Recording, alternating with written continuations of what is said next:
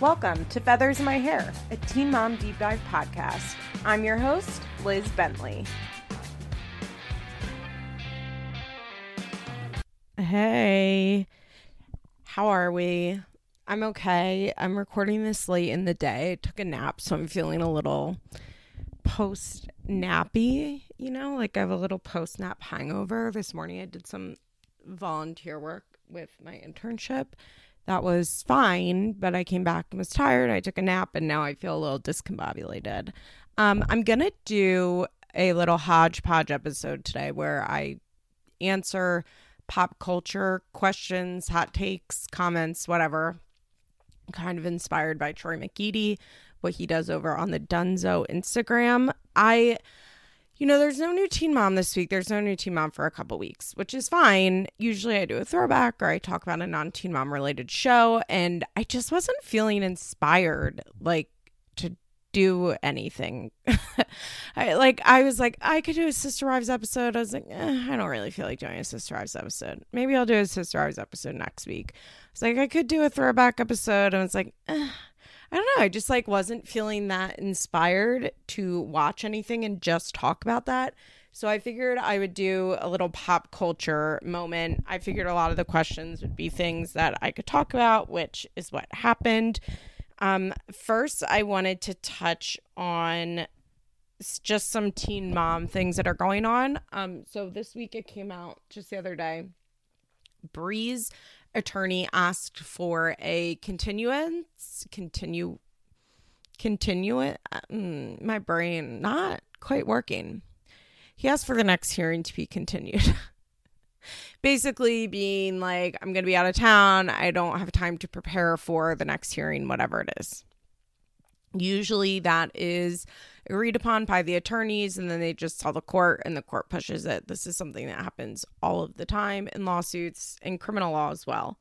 Court takes a long time. So I guess Bree's attorney asked Kail's attorney, like, hey, do you care if we do this? Expecting him to be like, no, especially because apparently uh, there was something that happened where Bree's attorney agreed not necessarily like against Bree's best interest because obviously that wouldn't happen. Like the attorney has to work in Bree's best interest, but like in a way that really helped Kail's attorney, he agreed to do something. I think it had something to do with like a deposition that just basically ended up saving them both money. Um, that he could have been if he wanted to be an asshole, he could have been like, no, there has to be that deposition. You're like Kail's side has to pay for it, blah blah blah. But he's like, no, that's fine. So he was mad that Kail's attorney didn't just agree to this. So Kail's attorney apparently files a motion explaining why he's not allowed he's not like agreeing to the continuance and it is really bizarre. Reason 1 is because apparently Kail was hurt that Bree filed that deposition by Chris around Thanksgiving even though it was taken not deposition um affidavit even though it was taken at the beginning of Thanksgiving, they didn't file or the beginning of November. Sorry, my brain is fried right now. They he filled out the um affidavit at the beginning of November, but they didn't submit it until like right before Thanksgiving, which is kind of a petty lawyer move to do. Um, and apparently Kail was really hurt by this and it ruined her Thanksgiving, blah, blah, blah, blah, blah. Whatever. Don't care about that. And then also they wrote I don't know what this has to do with Kail's attorney agreeing to do anything. It doesn't really make any sense to me. This seems like petty behavior between the parties. But I guess Kail has advised her attorney not to like cooperate with anything that Bree's attorney is suggesting. I guess. Um and apparently Bree as like a jab at Kail sent her a treadmill like paid for and had delivered a treadmill. Now, I, that's so shitty. Like, is it kind of funny? Sure, because these two people are such idiots and like everything about this is so idiotic. And like just hearing that is like, she did what? Come again?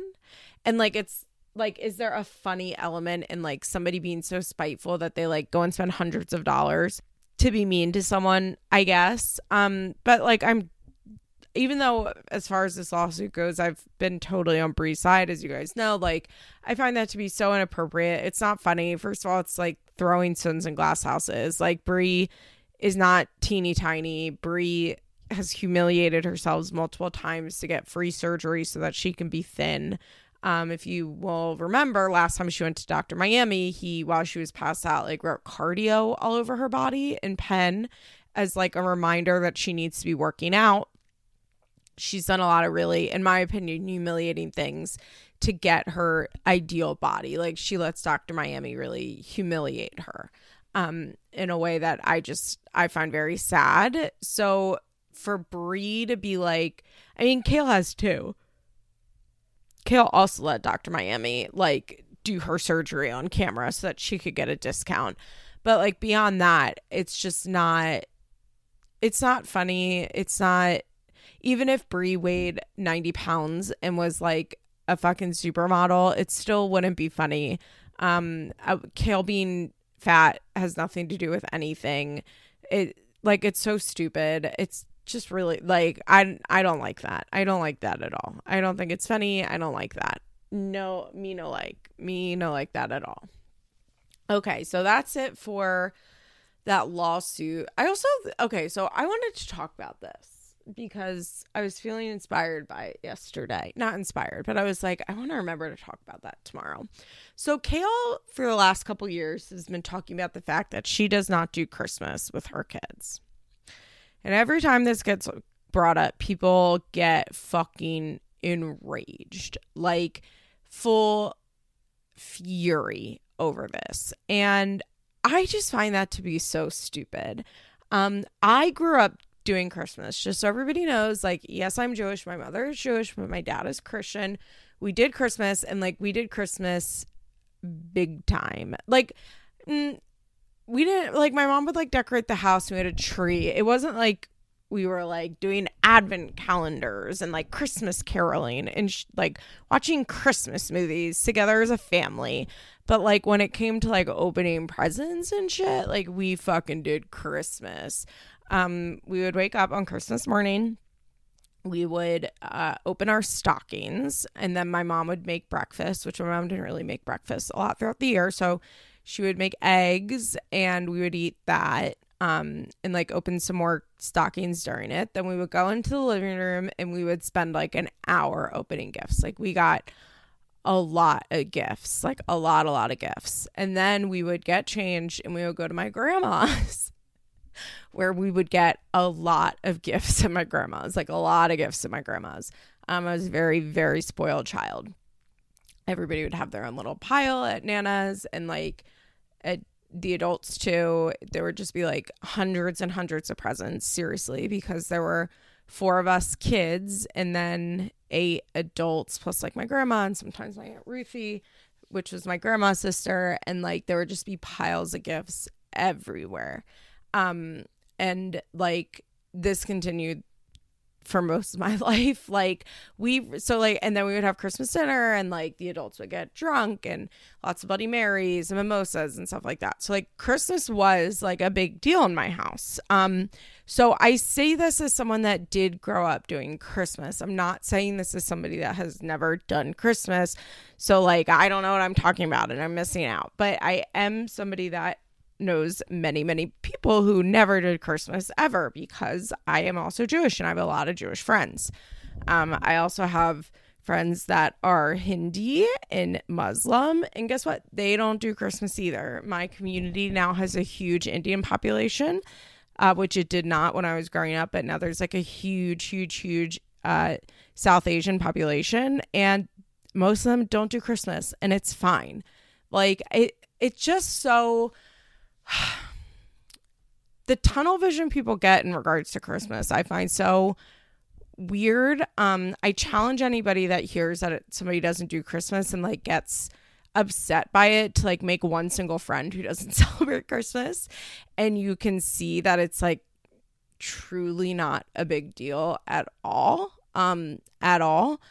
Christmas is for non-religious people. Christmas really just is about presents and like Christmas trees. That like and I say that because I grew up not Christian doing Christmas. Like so I think I can speak I can speak to that. Like if you're not religious and you're not celebrating the birth of your savior, um then it doesn't Christmas doesn't really matter. You're doing it because you like gifts, because we live in a Christian country and we have a cultural understanding of Christmas. And like we live in a culturally Christian country.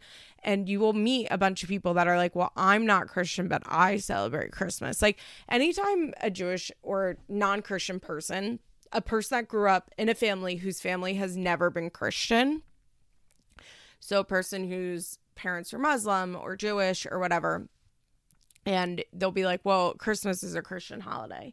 And somebody be like, well, actually, I'm not Christian and we celebrate Christmas. But their family is like culturally Christian, or their grandparents were culturally Christian, or even their great grandparents were culturally Christian.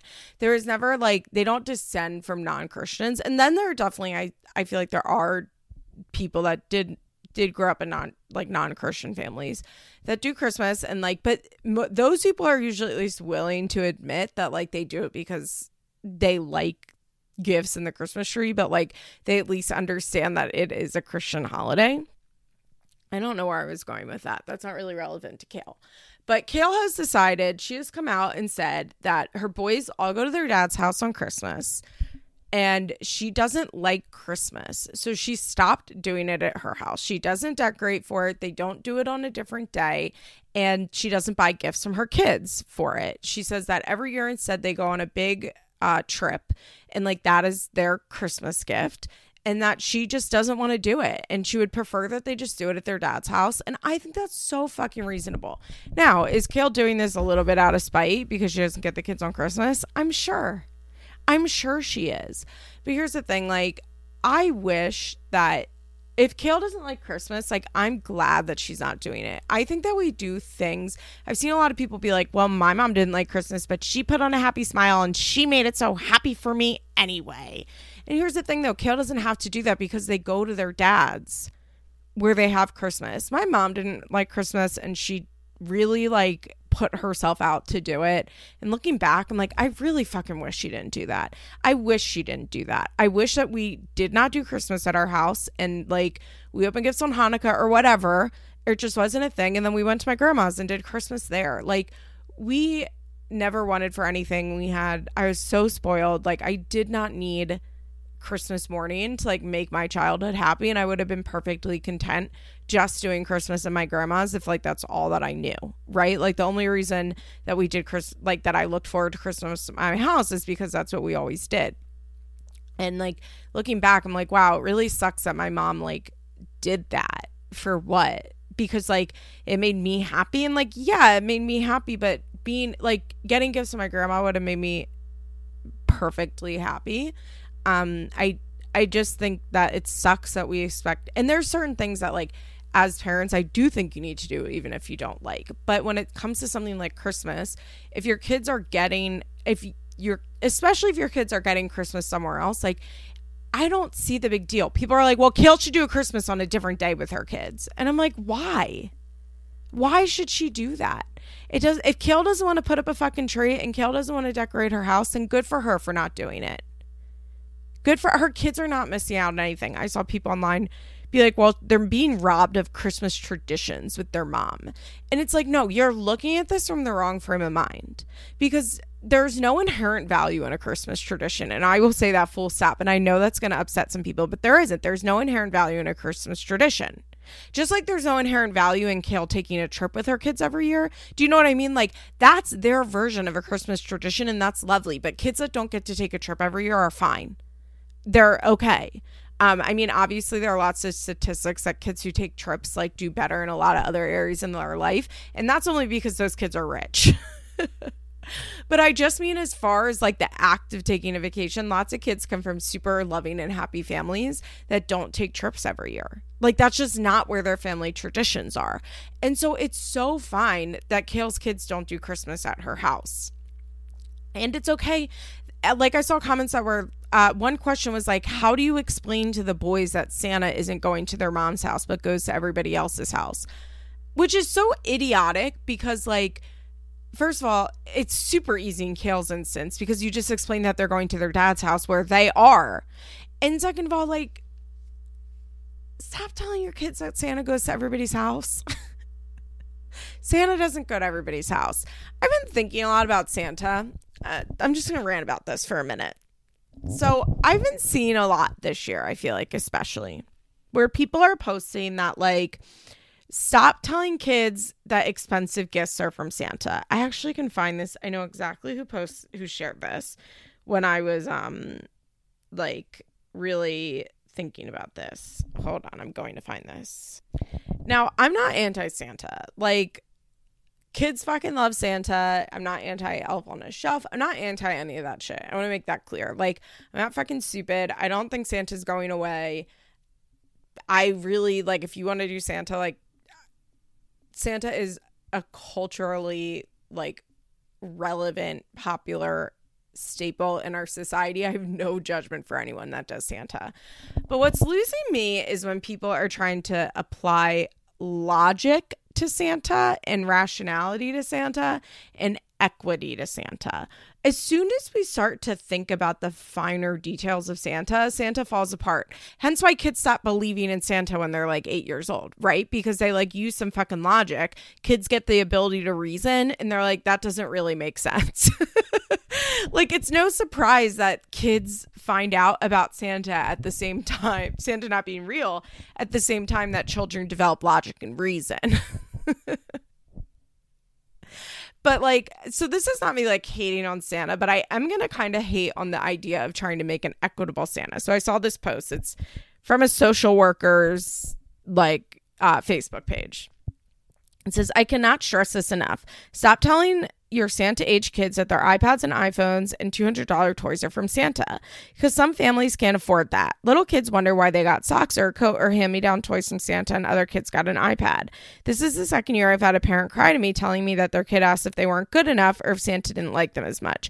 Breaks my heart for the parent and the kid. So take credit for the gift. Santa didn't buy that iPad for mommy from mom, that iPad mama did or daddy did. Leave the less expensive gifts from Santa. Be blessed that you can afford what others cannot. Merry Christmas. No. I read that and I think, sure. Yeah, let's not tell people, let's not tell kids that gifts are from Santa because, especially, let's not tell kids that you get gifts from Santa when you're good because then what do kids that like their parents can't afford to get them good gifts from Santa feel?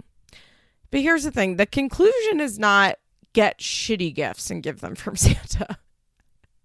I don't, that's not equitable, right? Like, that's not fair because guess what? There are kids that don't get a single thing on Christmas. Not a not a sock, not a jacket, not a winter hat. There are kids on Christmas that don't get shit that don't get a single thing.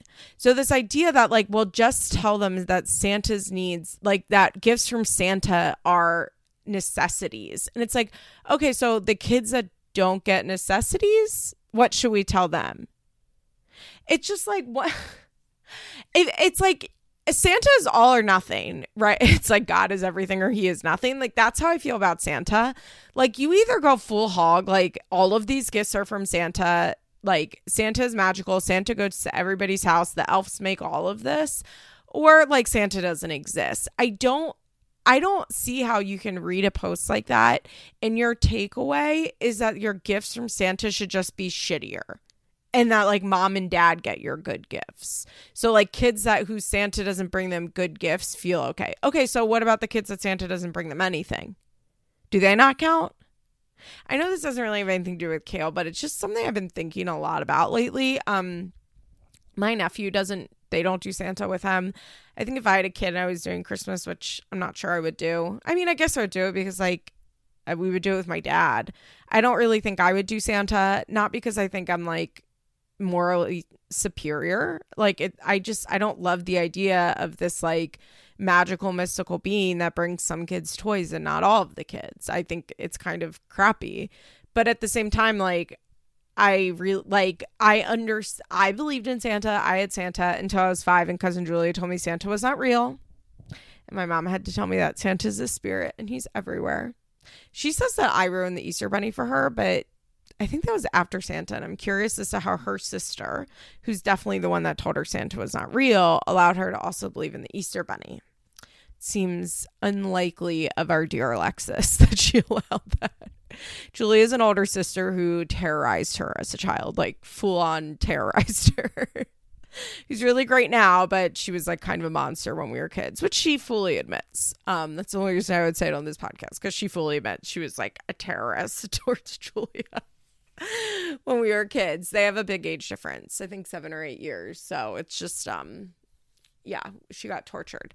But uh, like, I, I just, like I like it's so fine that kids leave in Santa. I I kind of feel like if you're doing Santa, you should just do it right? And like this idea that like, oh, well, I'm only gonna give my kids like necessities from Santa because I'm I'm teaching some them some li- life lesson on equity doesn't make any fucking sense to me. Not at all. That this was a useless rant. Merry Christmas. oh gosh. Then I saw a bunch of discourse online about if you let your kids sit on Santa's lap and I X'd out of that. I thought, I don't care about this. I really don't have an opinion on this. All right, I'm going to take a quick break and then we can chat about some of these pop culture questions or opinions or whatever I'm calling them. Oh, speaking of Santa, I wanted to share that I raised almost six thousand dollars. I think it was fifty six hundred dollars or 50, almost fifty seven hundred dollars from Operation Santa this year. Thank you so so so much to everybody who donated. All of the gifts have been shipped out. Um, shipping wasn't as expensive as I thought it would be, which was great. I was able to donate a bunch to One Simple Wish. Um, I talked about this on the podcast before. I think because earlier in the Operation Santa raising fund money, I gave $500 to One Simple Wish for a woman to be able to buy some new furniture. Um, I gave five, it was like $493 or something, I think, like very close to $500 to somebody to get a fridge.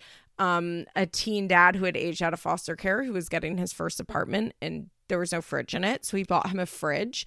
The other thing is I bought on One Simple Wish this year were um uh, money for a new suit for a boy for like his winter holiday dance, money for a new dress for a girl for her winter holiday dress dance, and then uh, makeup for somebody that wanted to, like money for somebody to buy new makeup. So that was really exciting. The Operation Santa stuff. As I said, I bought some stuff off of Trans Santa. Um, I can pull up my spreadsheet.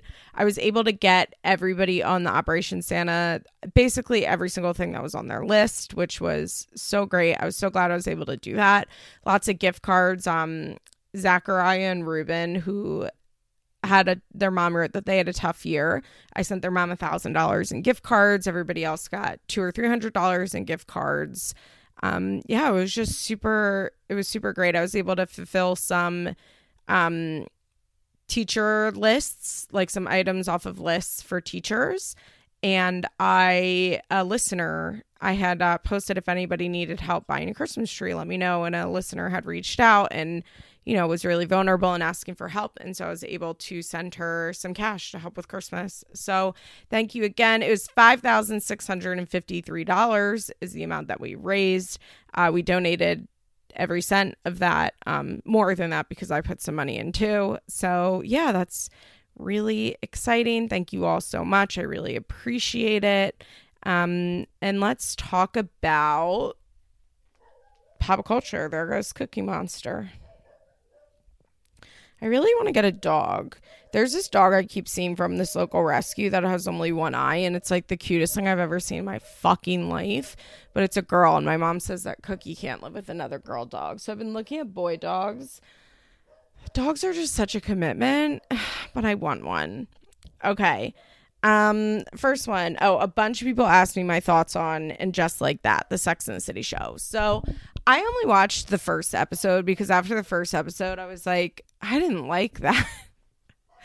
I'm sure I'll watch the rest of it. There's only three episodes out now. I've read about what happens in all the episodes. Okay. Here's the thing I think I feel differently than a lot of people as far as the way certain characters are behaving, such as Miranda. Like, I have seen so many people on TikTok be like, Miranda would never be racist and bumbling like that. And I'm like, Miranda would be exactly that. I kind of feel like I watch a different show than a lot of people in some ways. Seeing their reactions to Miranda, I'm like, yeah, girl, Miranda would be exactly like that. First of all, like social justice was not if you go rewatch the the original show, like she was not keeping up with this. She was a corporate lawyer. Like social justice was not something that Miranda particularly cared about, right? Like it was not a huge part of her character. It's a big part of her character now, I'm pretty sure because of Cynthia Nixon making a huge part of her life. Um it I like I was like, yeah, that makes total sense to me. Like she's a boomer or, or I don't know if they're boomers or Gen X. I personally think they're boomers. Like when you watch the original show in my opinion, a ton of the show is about them being different from the generation below them, which is Gen X, right? Like Natasha is Gen X, 20 somethings versus 30 somethings. Like those 20 somethings are Gen X. They're not millennials, they're Gen X. In my opinion, like the ladies are all my mom's generation, even if they're maybe five to 10 years younger than my mom they're boomers. So Miranda like is that white liberal boomer who's like trying to stay with it but isn't able to stay with it and makes a lot of mistakes but like her heart's probably in the right place but like she has a lot of issues. Um my I listened to this podcast Come Through Queen and I was listening to like their Patreon version. They were talking about this and I thought um Brendan, one of the hosts, had a really great point in which like people have like mystify these characters so much to the point that like they identify as certain characters and Miranda is the one that I feel like everybody in the last like 10 years has just like looking back realized was a much better character than maybe she got credit for when the show was originally on. Cookie is losing her fucking mind. Oh my god. Truly no reason. N- there's not a single soul out there. No delivery truck. Truly no reason. Um but Miranda like became the character that everyone was like, I fucking love Miranda. She's the best thing that ever happened. She's by far the best character.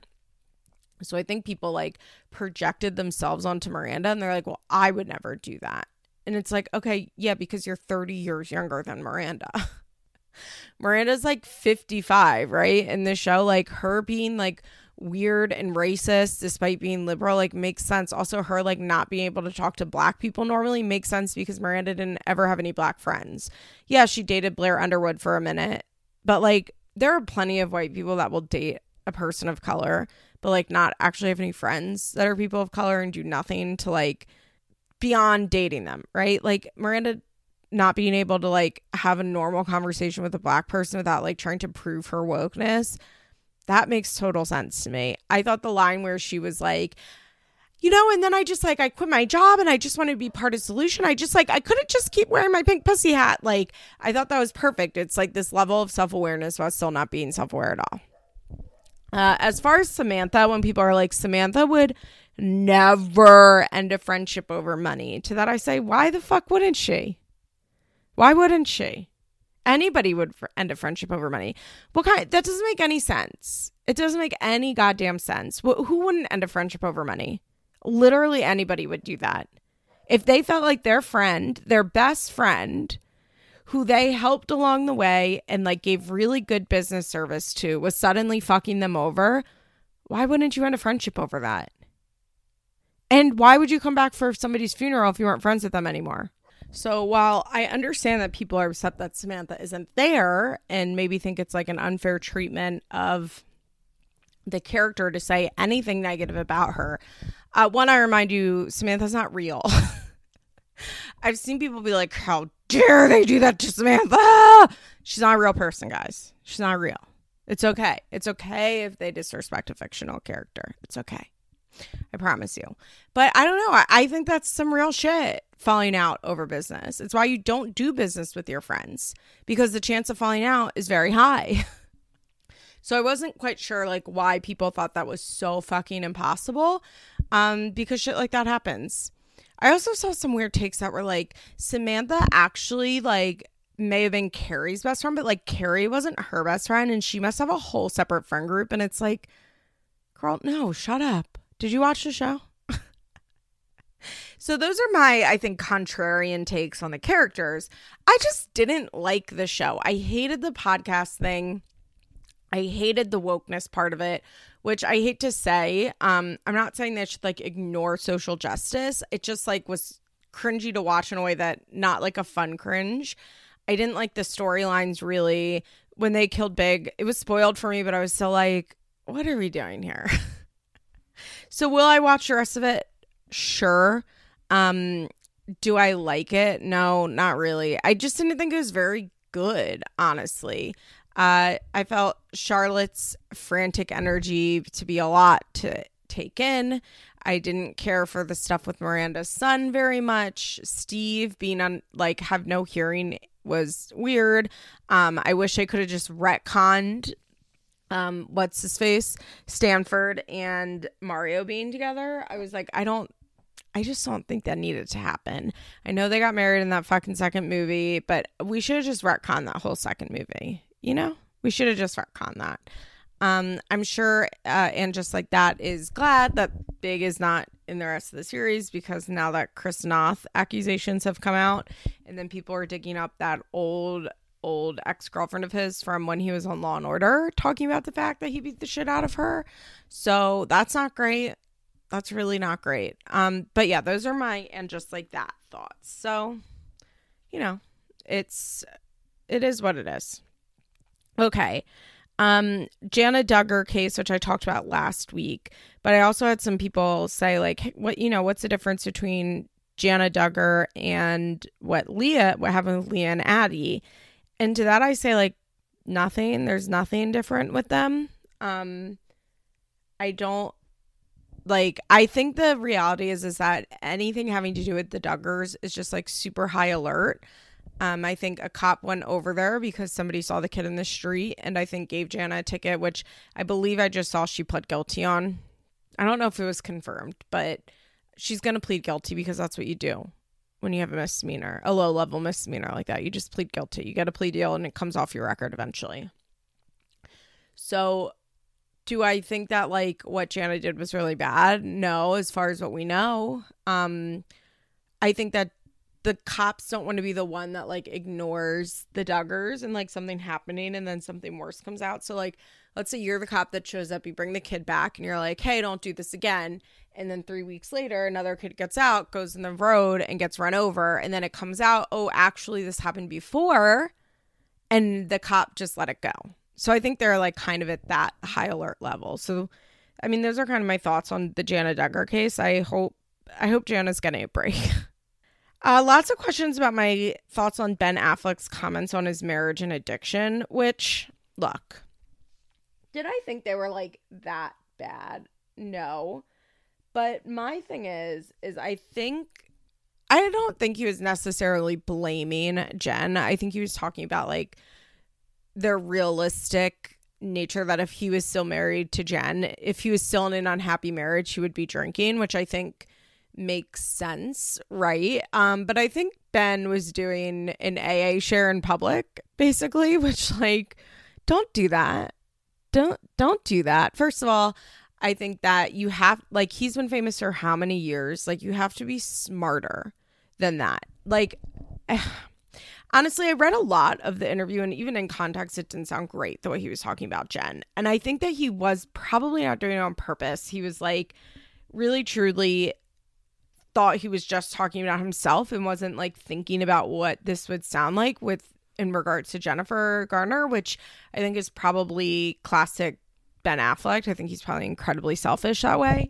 But like you have to be smarter than to give sound bites like that. Um also like there's I like you just don't need to talk about your marriage falling apart if you have young kids. Um you could be like, look, we weren't happy together. I was a mess. I was drinking. Jen tried her best, but like we just weren't good together anymore. And like we both realized like it had to be over. Jen did everything she could. I was really drinking heavily at the time. I was a terrible husband and father. And I'm like really grateful to Jen that even when we weren't together, she stood by me. Uh, I mean, like, never forget that Ben publicly cheated on her. I don't know. I just think it was like a bad a bad phrase to say. Like, I don't think he should have said that. I don't think he needs to be. I think that any talk about like the destruction of his marriage without him taking full accountability, even if Jen maybe did some like fucked up shit, which she probably did because humans are humans. Uh, the reality is he's the one that cheated. He's the one with the like falling down drinking problem. He's the one that was an alcoholic before he ever met Jen. He's the one that was an alcoholic and drinking for years after Jen left him. Um, I also think that like Jennifer Garner is like fucking obsessed with publicity and their public image and did a lot to help Ben in the wake of like his destruction. And like he would have these terrible scandals and then not scandals, but like after a while of being sober, he'd show up like shit faced drunk somewhere and then she would let him come like take the kids to church with her. And so I think for him to like say anything negative about Jen is really shitty after everything she's done for his career. And I think that I wouldn't be surprised if on Sunday, tomorrow, but today, if you're listening to this on Sunday, um, that Jen will be like letting Ben take the kids to church with her. Like she's really obsessed with his public image in a way that I find bizarre.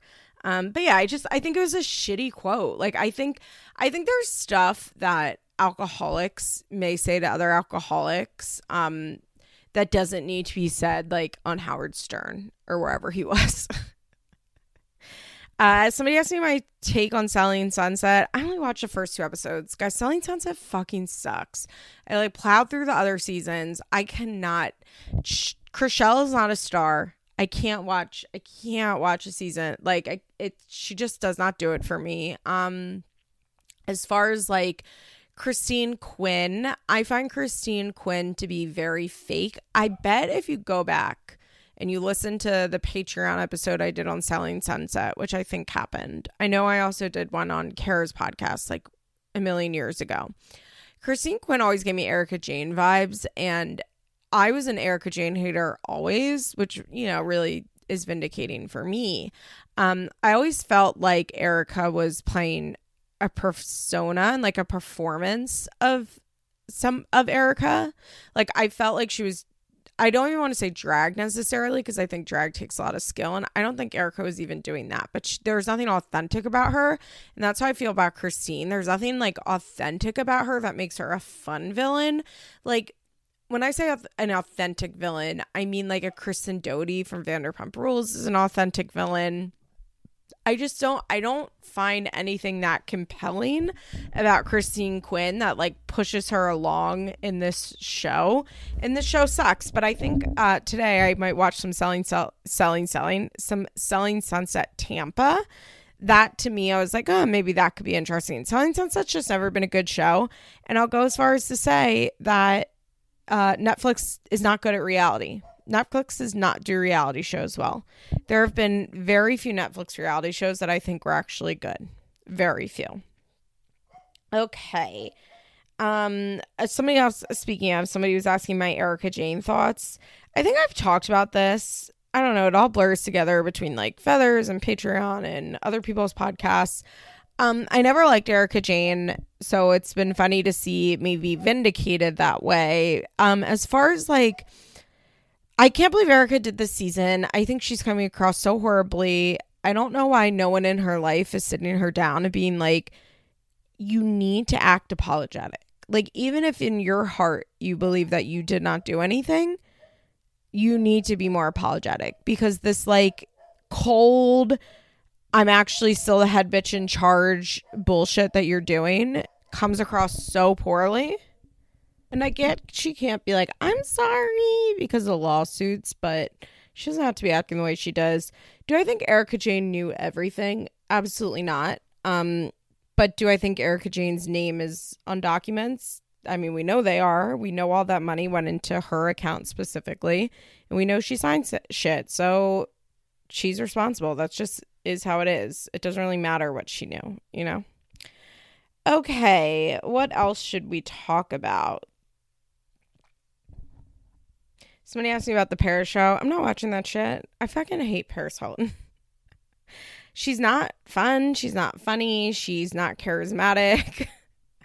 not here for the resurgence of Paris Hilton. I'm so uninterested in it.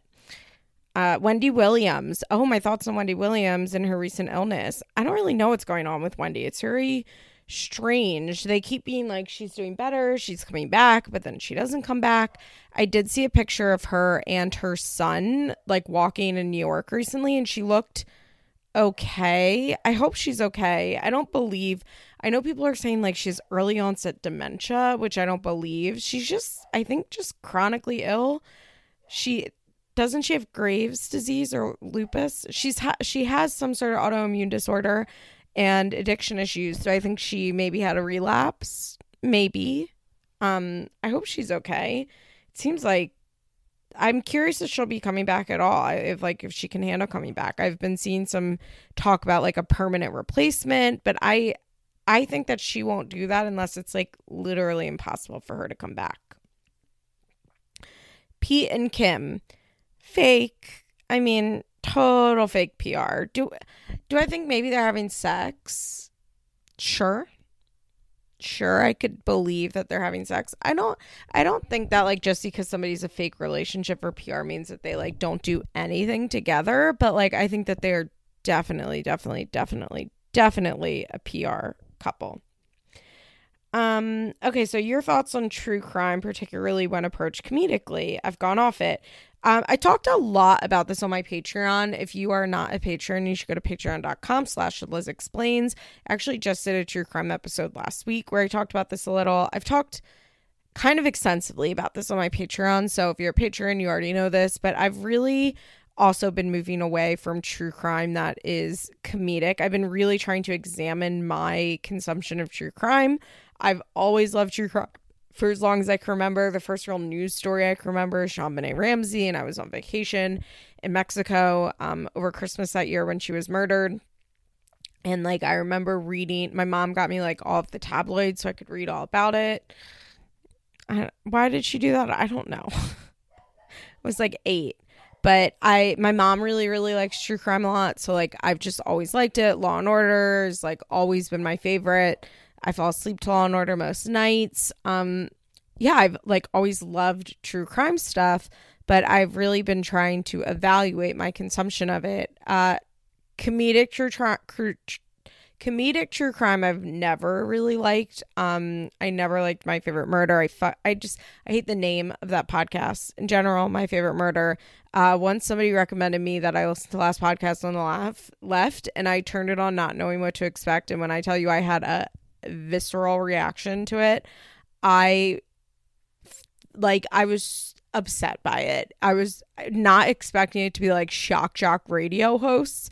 I don't know what I thought it was, but it, ugh, no no like that at all. I fucking hate last podcast on the left. I hate it. Um and I always see people like defending these like, well, they do a lot for the victims and blah blah blah blah blah. But I mean, I think that all of us that true like consume or produce true crime content like need to admit that we're exploiting it. Like if you listen or if you produce it like it's exploitation. It just is right? Like we need to look at that. Um i've been thinking a lot about it in regards to tiktok recently and like seeing it kind of happen in real time on tiktok. Uh the gabby petito stuff was just so gross. I think because i've become so um like aware of conspiracy stuff and fake news and i'm seeing that like seep into true crime like i just i try really hard to be conscious of what i'm consuming but also aware that like there's no ethical consumption of true crime really. I mean there definitely are podcasts that like the victim's family will be heavily involved and i think that's probably the best way to go but in reality like I don't know, like I was listening to a podcast, it was like The Voice of Victims, I think it was called. And I'm like, but you don't have the victims on this podcast. So how are you the voice of victims? You know, like I've seen a lot of true crime things that kind of purport themselves as being like victim centered. Uh, is that true? If like you don't have the express consent of the victim or their family before you publish this? Um, so it's just one of those things that I'm like trying to be aware of what I'm consuming, but also aware that like when I listen to and when I talk about true crime on Patreon, like I am part of the problem. I am. And but I feel that way about a lot of stuff. you know, it's like hard to be critical of our media consumption, but we should be. Uh, it also makes me think of like when it comes to um what was I saying? What do I also feel this way about? Oh, like Law and Order and like these procedurals that I procedure procedurals. How do you say that word? I don't know. That I love to watch. It's all like cop propaganda, you know? Ugh, it's not it's not great. So yeah, I think a lot of us are like having having this reckoning of true crime content. Okay, I've had a lot of people ask about Trisha Paytas um and like Trisha's wedding and the new drama that's going on. So I have kind of not totally fallen off of Trisha Paytas. I like check in every once and again, but I've been finding her content like so boring lately because it's just so trolly in a way that like just isn't fun for me to consume it. I'm like bored by it. Her views have been super low. She just hasn't really been doing anything. Her wedding views were so low. What did I think of her wedding? I think it looked like shit. I think it looked terrible. I think it's very clear that Trish started planning a wedding when she was still like making a ton of money off of frenemies and her own channels and then frenemies went away and her views like drastically dropped like she's getting like 20,000 views on videos type of situation um i think her and moses hate each other. I think trish is an abuser. I think trish is a really bad person. I mean i guess i'm glad that everybody's caught on to this. I felt like i was screaming into the void for the last two years when she was like really getting a resurgence of popularity and i was the only person that was like Trish is super anti Semitic every single week on Frenemies, and everyone was like, shut up. If she's being anti Semitic, Ethan would say something about it, and he's not, so it's not anti Semitic. And it fucking was anti Semitic, and I was fucking right about that. And um, so yeah, the wedding I don't really have a ton of thoughts on besides the fact that it was ugly. The dress looked like shit, the room looked like shit, everything looked like shit. Um, she told the valet like not to give Moses his keys so he wouldn't be able to leave, which is classic Trish. but I am glad that this Ethan drama is happening because it's like the first fun Trisha stuff that's happened for me in a while. I love to watch Trisha cry about Ethan. I think it's so fun. I'm like not an Ethan and Hila fan. I don't think that they're remarkable in any way. I think that Ethan gave uh, Trisha a platform to be a fucking anti Semitic piece of shit for way too long. If you subscribe to my Patreon, you can go back and listen to me just like scream into the void where I'm like, I don't know why anybody else doesn't care about this but me. Um, like there was a certain point where I like totally stopped watching in front of me stuff because it made me so mad in a way that wasn't fun. You guys know I like to be fun mad. Like I like to hate watch things. I like to be mad about things. It's just who I am. Is it good? Probably not, but it's just who I am. But it went from like, haha, this makes this is fun to watch this and be mad about it to like I was actually like fucking mad about it and I was like, "Oh, I need to stop watching this." Like I've personally crossed the line that like isn't fun. So that was nice to like see Trish finally get called out. But Trish has been posting like a ton of anti Semitic stuff on TikTok as she always does. And she posted this TikTok of her um like dancing in front of a lit menorah, which is like what people were doing to Oh Hanukkah, that song. And she had uh like words across the screen that were like when you couldn't finish conversion classes, so you pay off a rabbi so you can be Jewish. Now, first of all, Trish would have to fucking start conversion classes. Trish has never taken a conversion class in her life, ever. Full stop. I 100% guarantee you I would bet $100,000 on it. Trish has never talked to a rabbi. I'd bet so much fucking money on that. Um, Trish is not converted. She's not Jewish. She'll never be Jewish. She'll never even try and be Jewish. Full stop. So, like, I knew that that was fake because she never even started conversion class, so she doesn't know any rabbis. So, but it's still offensive. Like, first of all, it's not, it's just not funny. Um, and implying that you're paying off rabbis, like, uh, buys into like anti-Semitic tropes, uh, you know, like Jews are greedy, and the idea that you could like pay off a rabbi to do something, just like in the greater sc- scheme of like anti-Semitic uh, beliefs, it's just really gross. Um, and Ethan like finally responded on TikTok and was like, "This is anti-Semitic as fuck, fuck you." And then Ethan made a video that was like a podcast that was like, Trisha, you're a piece of shit. Fuck you. Fuck your family. It's actually really fun and enjoyable to watch. I don't like Ethan. I think Ethan gave her a platform to be anti Semitic for way too fucking long. I said over and over again when Trisha's on frenemies, like doing her thing where she's like flipping out on people, I'm like, she's gonna do it to Ethan eventually. Like, this is how Trish behaves towards everyone. She gets in with someone, they're best friends, then she turns on them eventually and makes a thousand videos about them, which is exactly what she did when frenemies broke up.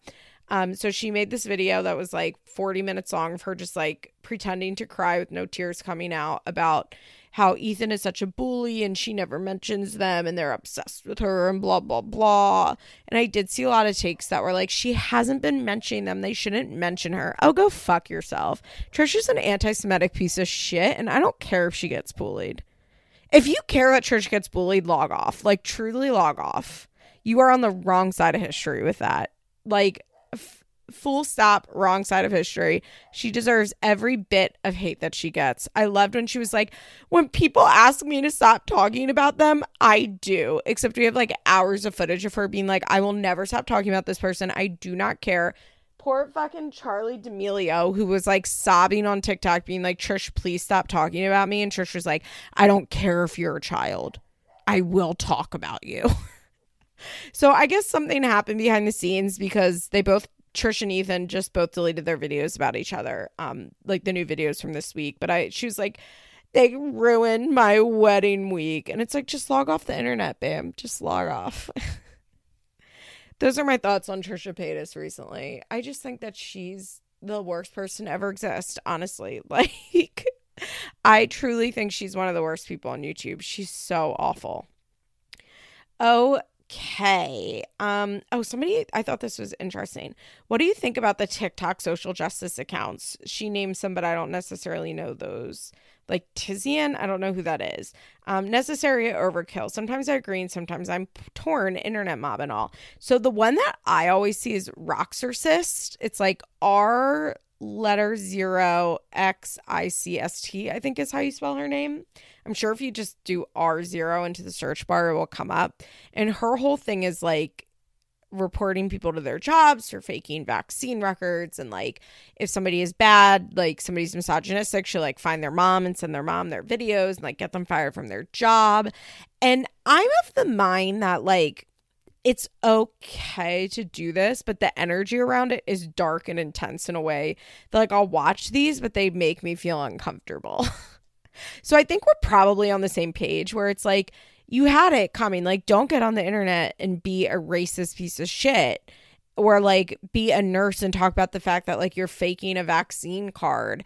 Like if you do that, like there are consequences to be your your behavior, but there is like an uncomfortable energy around these people that do this. Um I feel this way almost like you know, like I've talked about this with Janelle, right? Where I'm like, if people want to get Janelle fired from stuff or like get her pulled from stuff, like it's deserved. But like there's something about the energy around it that makes me feel a little uncomfortable. And that's how I feel about those TikTok like social justice accounts. I don't know if I would call them that. I don't really know what their accounts like, how I would classify them. But yeah, I, I definitely feel that way. Okay, uh, this person says, hot take, Britney shouldn't be in a conservatorship but she still has a lot of issues that they need that she needs to address. And yeah, I think that's very clear. Um, I really didn't like Britney's video where she like attacked Christina for truly no reason. I also think that Britney like making multiple videos on how much she loves Jeffree Star despite her fans being like, please stop posting about Jeffree Star is really funny. Um it's not great. I think that Britney's gonna get herself into a lot of hot water with the social media. Um, I think that people right now are really treating her like a child, essentially, and letting her get away with a lot of stuff because they feel bad for her. But I think eventually, I think people have created this persona in their minds that Britney is like this incredible socialist leftist hero because Britney hasn't really had a public persona in the last 10 ish years, right? And so, like, she's kind of become this meme in a lot of ways. And I think that that is going to come like I think that eventually people are going to turn on her when they realize that's not real. I think Britney her Instagram is a little unnerving in a lot of ways, but I also think that people are allowed to be unnerving, you know? But like yeah, I think she has a lot to address. I think the thing that sucks is that she probably won't address it and I can't say that I blame her because she has been abused by doctors and therapists for the last 15 years. And when you've experienced abuse like that, you don't get help. It's what's so unfair about um like people who have been abused by the mental health system then they don't get to get help later. it's so upsetting. There's somebody in my life that I really deeply care about that as a child, his, uh, their parents like really use mental health services to abuse them further. Essentially, their abusive parents use doctors and therapists and programs to abuse them further, and that's really common, right? Um, I mean, you hear about it with the therapeutic boarding school communities. This person went to like one of those wilderness camps, was stolen out of their room, like that whole thing. Actually, quite a few people this happened to. And the thing that sucks is that this person like could really benefit from mental health help and is probably never going to get it because they rightfully do not trust doctors and therapists. They rightfully do not trust them. And that's really common. And I think that will be the case for Britney because why the fuck should Britney trust therapists? Why the fuck should Britney trust psychiatrists? Why should Britney trust anybody? You know, like after you've been essentially held captive for many years, like why would you trust the system? If I was Britney, I wouldn't trust it. So do I think Britney will have some problems? Yeah, I do. Do I think it's 100% understandable? Yes. Um, do I hope that maybe she can find somebody she trusts to come in in a manager like role and really help her with her social media presence and help her with her public persona so that it doesn't like totally backfire against her?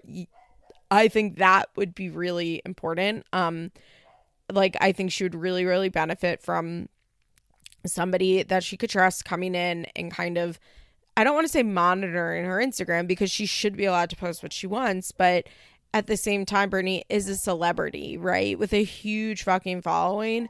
And right now, people are kind of cheering on the messiness that is her account, but I think that they're going to grow tired of it like the public always does.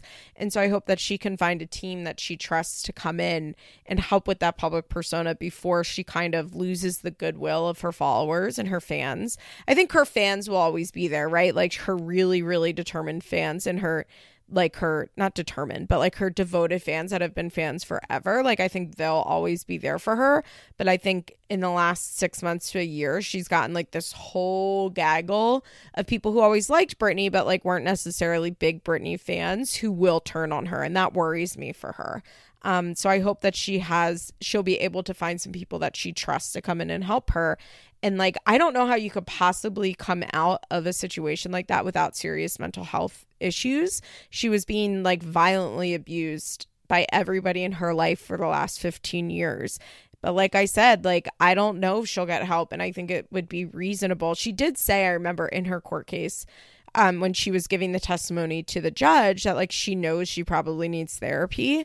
So I hope that she is able to find people that she trusts um and like whatever mental health issues she has going on which we still have no idea what they are and we hopefully will never know because it's not our business. I hope that she is able to find a mental health team to help her with that.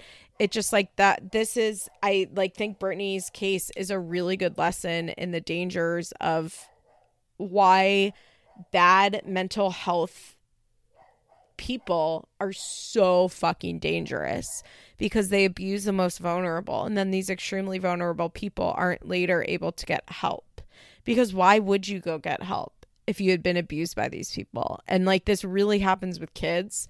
Like a lot of kids are abused by mental health professionals. Um it's why like so like it's why I, at least I'm glad to be in a social work program that's like really really social justice and ethic ethics and values based. Like all we do is fucking talk about ethics and values. And like there's so many bad social workers and there's so many bad therapists and there's so many bad psychiatrists. And it just sucks that like people that really need the help their parents their abusive parents or even not always their abusive parents. Sometimes the parents just don't know what to do and they take them to they're very vulnerable as well. Like i think a lot of these therapeutic boarding schools for instance like really take advantage of vulnerable parents as well who are just desperate to help their child and maybe just don't know what else to do. And they really do feel like that they're in, they're at the end of their rope and they find this place that promises them that it's going to be better and they don't do the research that they should. And I'm not absolving them of sin but I do think that there are a lot of parents that are taken advantage of by these places as well for money. And it just fucking sucks that people then are not able to get help. So I hope that Britney I think that anybody that would say that Britney has no issues is like not being trauma informed. you know what I like?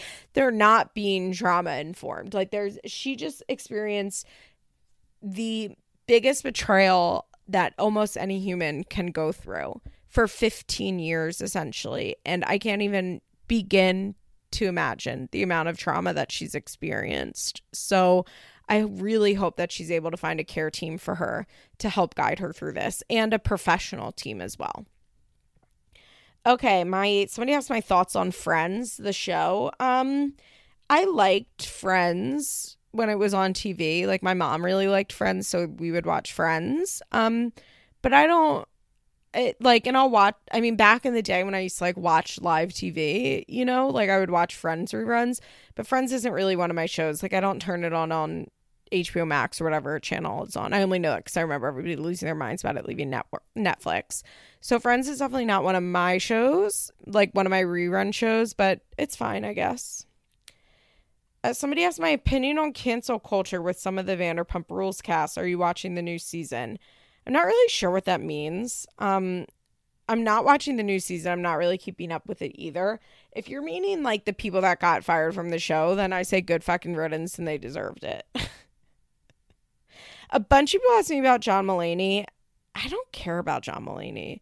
This gossip like does not speak to me. Um, I think it's because I like didn't follow John Mulaney at all before he went to treatment. Like I don't I not that I don't care for his comedy, but like I never watched his stand up. I didn't even know he had a wife. Like I didn't know anything about his wife. I just started seeing last year, um, like last fall, people in like this Facebook group I'm in were like, oh my God, John Mulaney's wife unfollowed him and removed all their pictures. Like they're definitely getting a divorce. And then I saw that he was going to treatment and then the baby thing. Um, I do I think it's messy? Yeah, of course. Do I think it's a good idea for him to have a baby? Like a month after he's sober to get someone pregnant? Like, obviously not. But like, what I mean, it happened. Like, he slept with someone and got her pregnant. I highly doubt it was on purpose. As far as the wife thing goes, I don't know anything about them, and yet I knew that they were separated at least last September. Like, she fucking deleted everything off him off Instagram. Like, so uh, to me, it seems like the timeline is believable that they broke up last fall and they were broken up before he went into treatment. My guess would be that she thought they would get back together once he got sober. And that's kind of why she was so like, I didn't really know this was happening. I'm so devastated. Um, like it's messy, but John Mulaney like is just not a character in my life, so I don't care that much about it. And I don't know like anything about his wife at all, so I don't feel protective in any way over her. Um, somebody said Beyonce is overrated. I so I disagree and I agree. I think I think stan culture around Beyonce is unhinged and I do think that there is I think that's the case though with like a lot of celebrities, right? Like I think this idea that Beyonce is like the greatest thing that's ever walked planet Earth and she is beyond criticism and there's no way to criticize her and if you do criticize her like you deserve to die and she's the best thing that's ever like ever been birthed. Like yeah, I, I don't think that's true. I think the stan culture around her is like unwell, but do I think Beyonce is overrated as a performer? No, I think she's incredible. I think she truly changed the game with that Beyonce digital drop, like surprise digital drop. She changed everything with with that. I think Lemonade is fucking incredible. As a child, I like loved Destiny's Child, and me and my mom saw them in concert three times because we loved Destiny's Child. Um, I think Beyonce makes great music. I think she's a great performer. I think that she's been a little I've been bored with a lot of her Jay-Z adjacent stuff since like uh, since Lemonade, she hasn't really done anything that's excited me, but Lemonade was truly a Magnus what is it? Magnus opus? Is that how you say it? Like that was lifetime achievement work. It was so good. Beyonce, her good stuff is so fucking good that I really think she is like one of the best of the generation like our generation for sure. But like i think that stan culture is like inherently toxic and unhealthy and that like literally nobody can be as good as their stands make them out to be. Does that make sense oh, okay as somebody asked me my thoughts on the taylor swift and Karlie Kloss rumors i don't think any of that's true i think taylor is extremely straight i said this before people always come for me i think taylor is straight as a fucking arrow i just do Sorry. uh, somebody asked, all the Teen Mom cast members who say they're bipolar are the Teen Mom cast members who say they're bipolar actually diagnosed. It's so many. Yes, I think so. I think they are. I think that um that when you get pregnant and carry your baby to term as a teenager, you undoubtedly have quite a lot of trauma um and in for the most part probably an unstable childhood. Um and like you come from like a family that has some issues usually. Like i think that's just statistically true of teen parents and why we work so hard not to have kids become teen parents because it is very traumatic and it does cause a lot of instability and so i think that like if you have a childhood of trauma you come from an unstable family which most of the cast of the teen mom does and i i don't think that's why they're teen parents. I'm not saying that, but I think like to be on the show Teen Mom, like to let your child go on this show speaks to an instability in your family. I do like to let your teen child go on reality TV, like really speaks speaks to the parents' poor parenting skills. Um, so I think that it they are all diagnosed with it, and I think that it's real. I think that Teen Mom like uh protects project what's the word I'm looking for? Teen Mom attracted people that like had mental health issues and that's why they got on the show. Speaking of, somebody asked me that Farrah says that Chelsea purposely got pregnant to be on 16 and pregnant. Um, I don't believe that to be true. I don't think she purposely got pregnant to be on 16 pregnant, but I think she purposely got pregnant to stay with Adam. Um, I think that Chelsea, first of all, all of Chelsea's sisters had children very young she's like, they're not teen parents, they're not teen parents. But I think her sister was like 19. I think her sister was 20 when she had her for her baby that's around Aubree's age, but she also had, I'm pretty sure, stillborn baby before that. Like her other sisters, I think all had their babies in their very early early 20s. Um, I think Chelsea like wanted to be a mom and also thought like if she had a baby by Adam, it would like force Adam to stick around.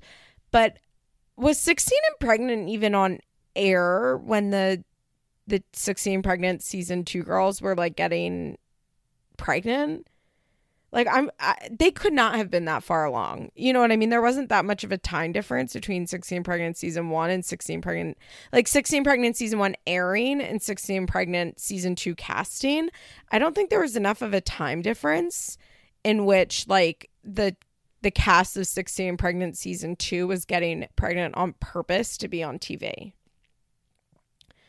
Okay, let me see. Oh, somebody asked me what I think about the validity of blind items. I think a lot of them are bullshit. A lot of them.